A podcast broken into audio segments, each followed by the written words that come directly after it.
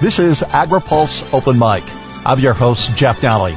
Our guest this week is Senate Minority Whip Dick Durbin. AgriPulse Open Mic is brought to you by NCIS, the National Crop Insurance Services. Crop insurance, the smartest, most efficient way to secure America's food, fiber, and fuel supply. AgriPulse Open Mic continues with Illinois Senator Dick Durbin next. Today's open mic segment is brought to you by America's crop insurance industry, which is thankful for the continued support of farmers, commodity organizations, rural businesses, lenders, and lawmakers who are fighting to maintain a strong farm safety net. Providing individualized protection on more than 300 million acres of farmland, crop insurance remains the smartest, most efficient way to secure America's food, fiber, and fuel supply. This is AgriPulse Open Mic.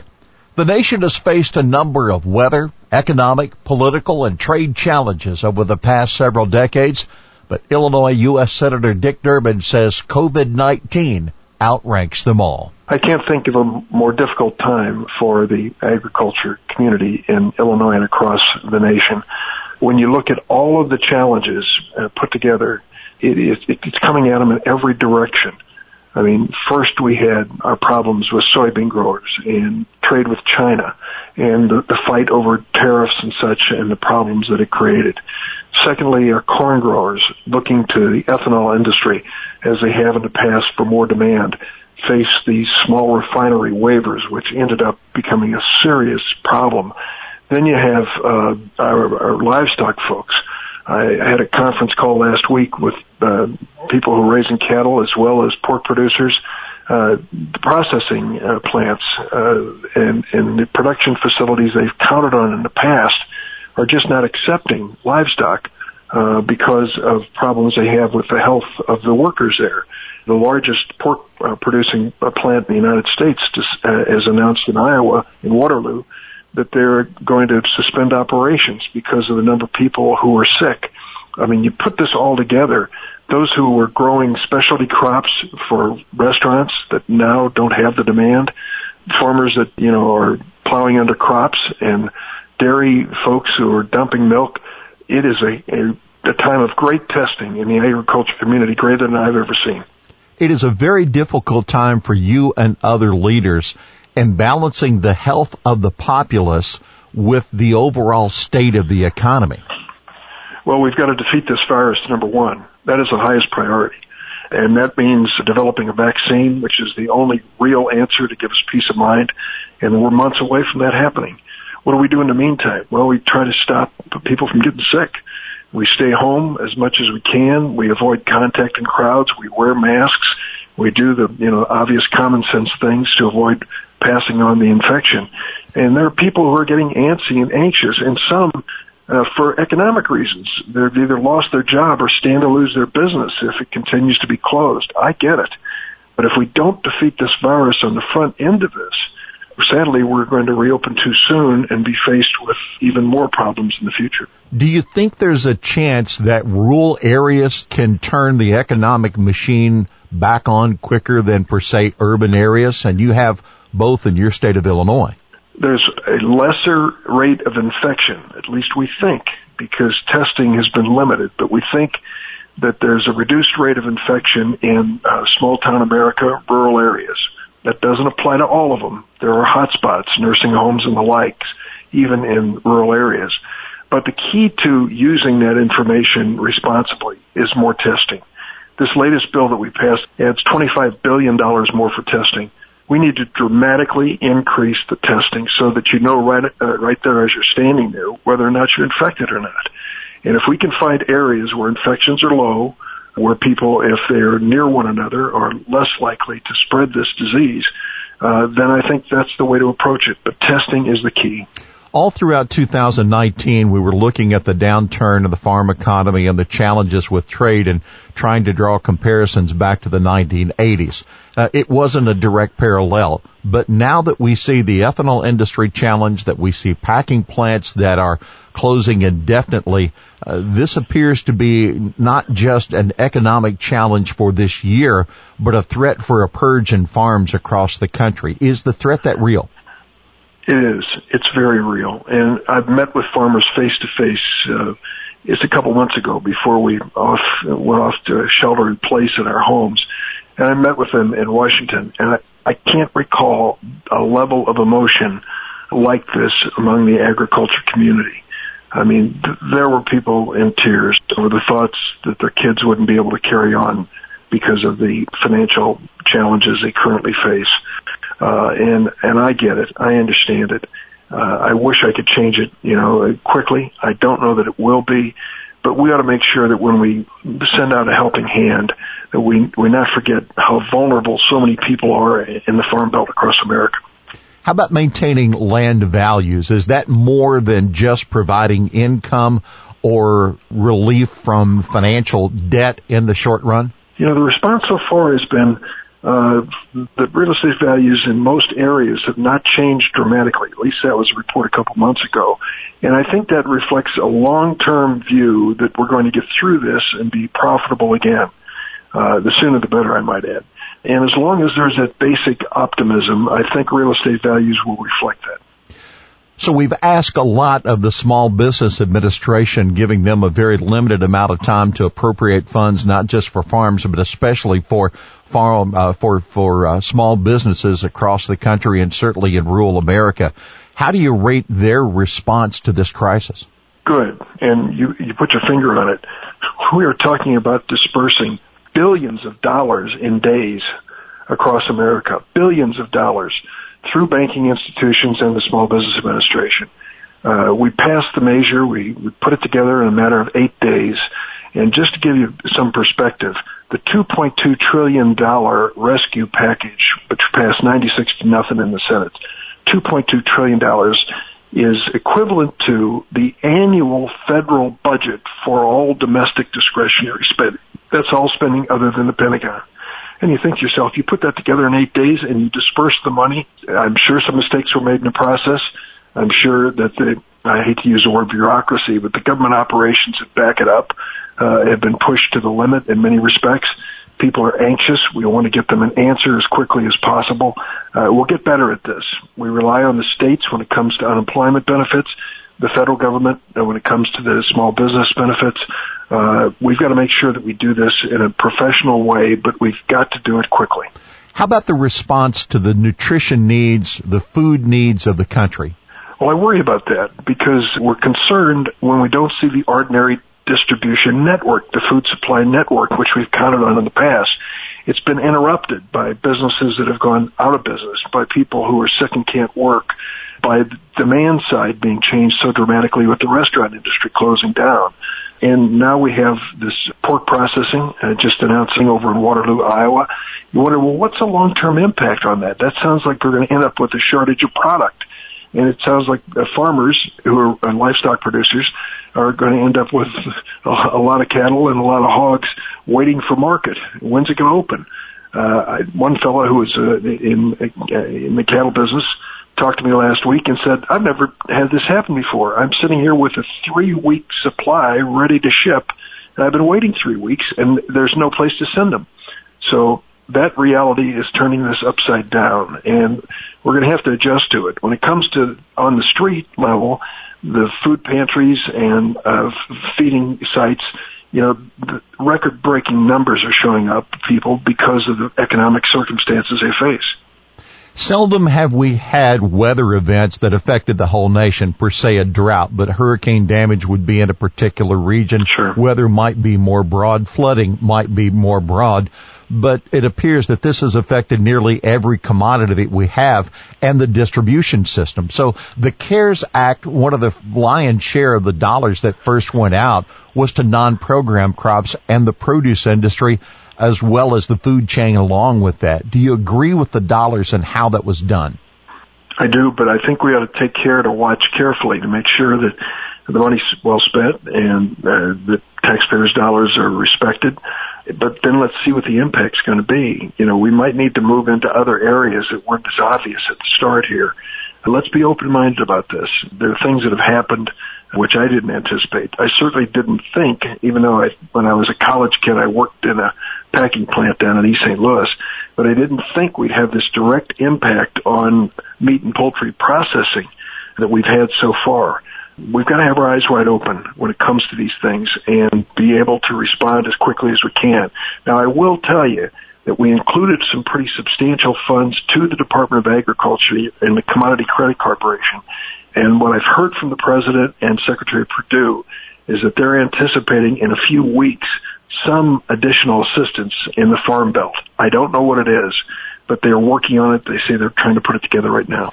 The Commodity Credit Corporation has a $30 billion annual limit. That was a number that was set back in 1987.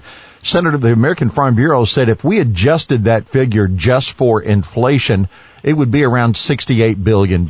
Would you support or is it a good idea to look at adjusting that CCC figure in the future?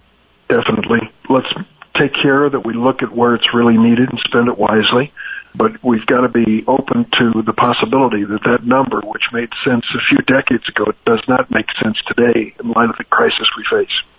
The ethanol industry did not receive help, and Secretary Perdue just simply suggested there's not enough money to go around, but yet the ethanol industry has 350,000 jobs and buys a lot of corn that's produced in your state and others. Is there any way to help? Well, you know, I, I have to tell you, I this started off with a small refinery waiver, a handful of exceptions, and then it turned out to be a nationwide effort to really uh, to break the link between ethanol and the gasoline and fuel industry. And that to me is just plain wrong, and it really has hurt. You know, I think half of the uh, corn that we grow in the state goes into alcohol fuel production in normal times.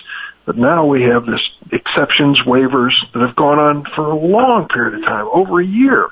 And I've joined with others, Democrats and Republicans, protesting it.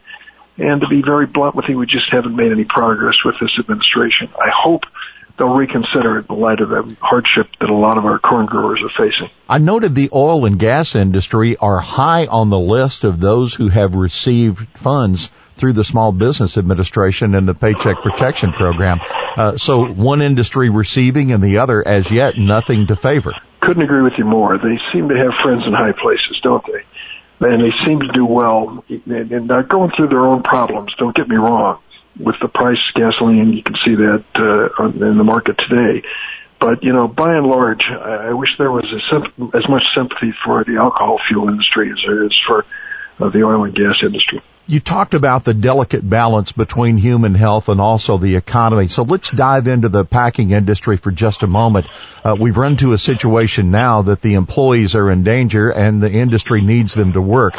What are the calls among federal agencies to be able to come together with protocols to get them back on the job?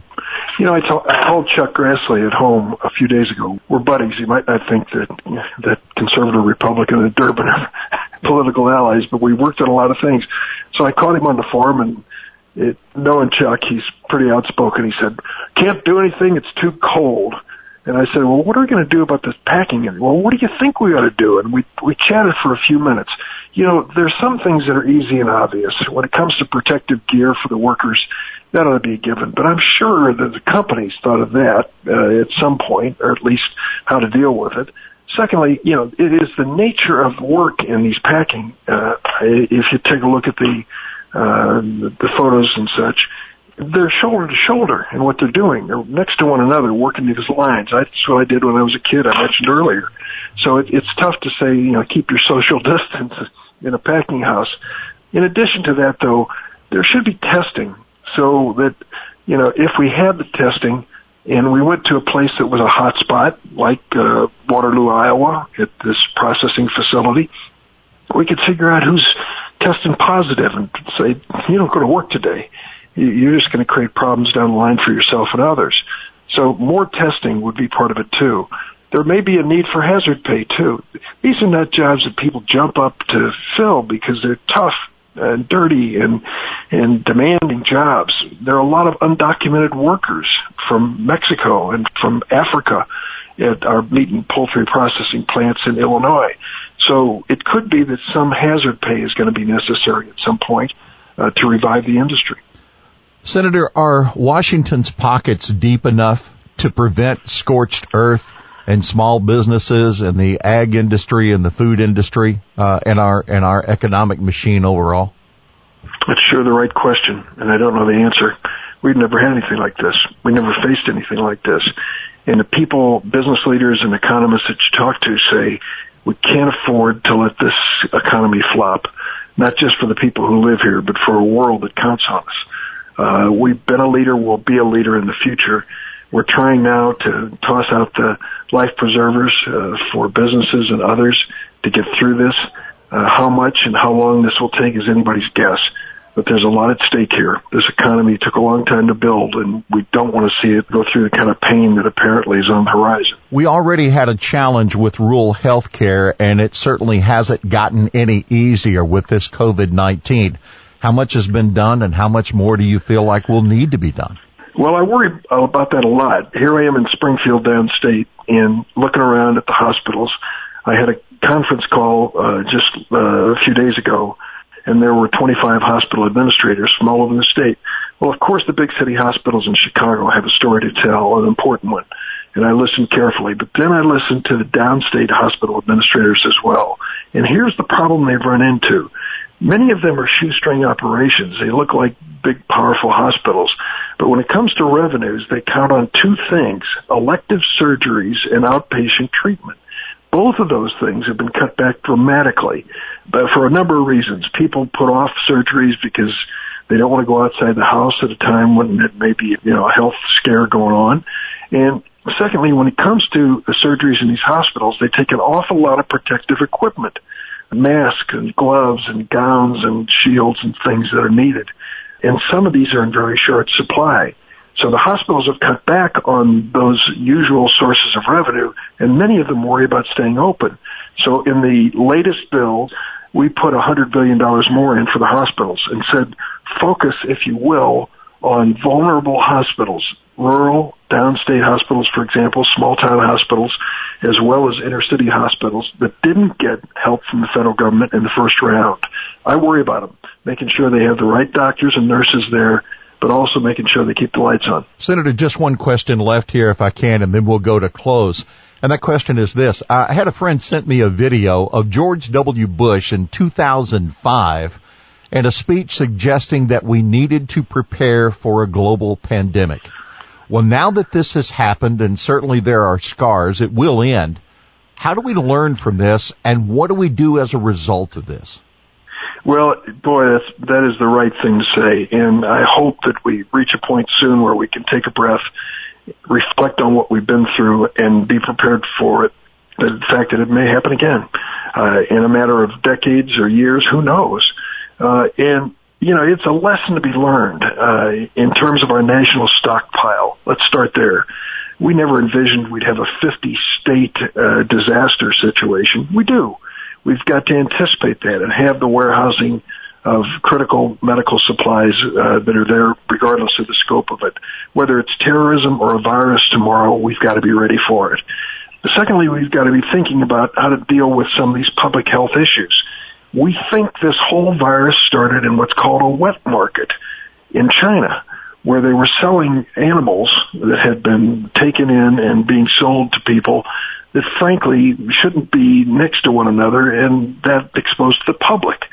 Maybe we need some international conversation to talk about some of these safety aspects of these viruses and where they start and how to stop them.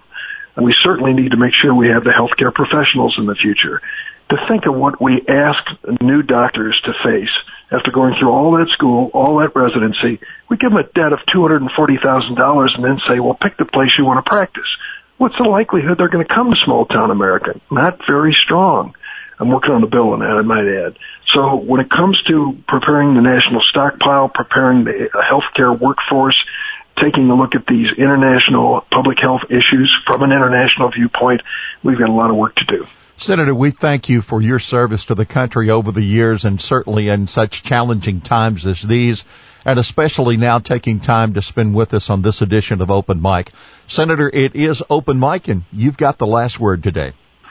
My last word is this.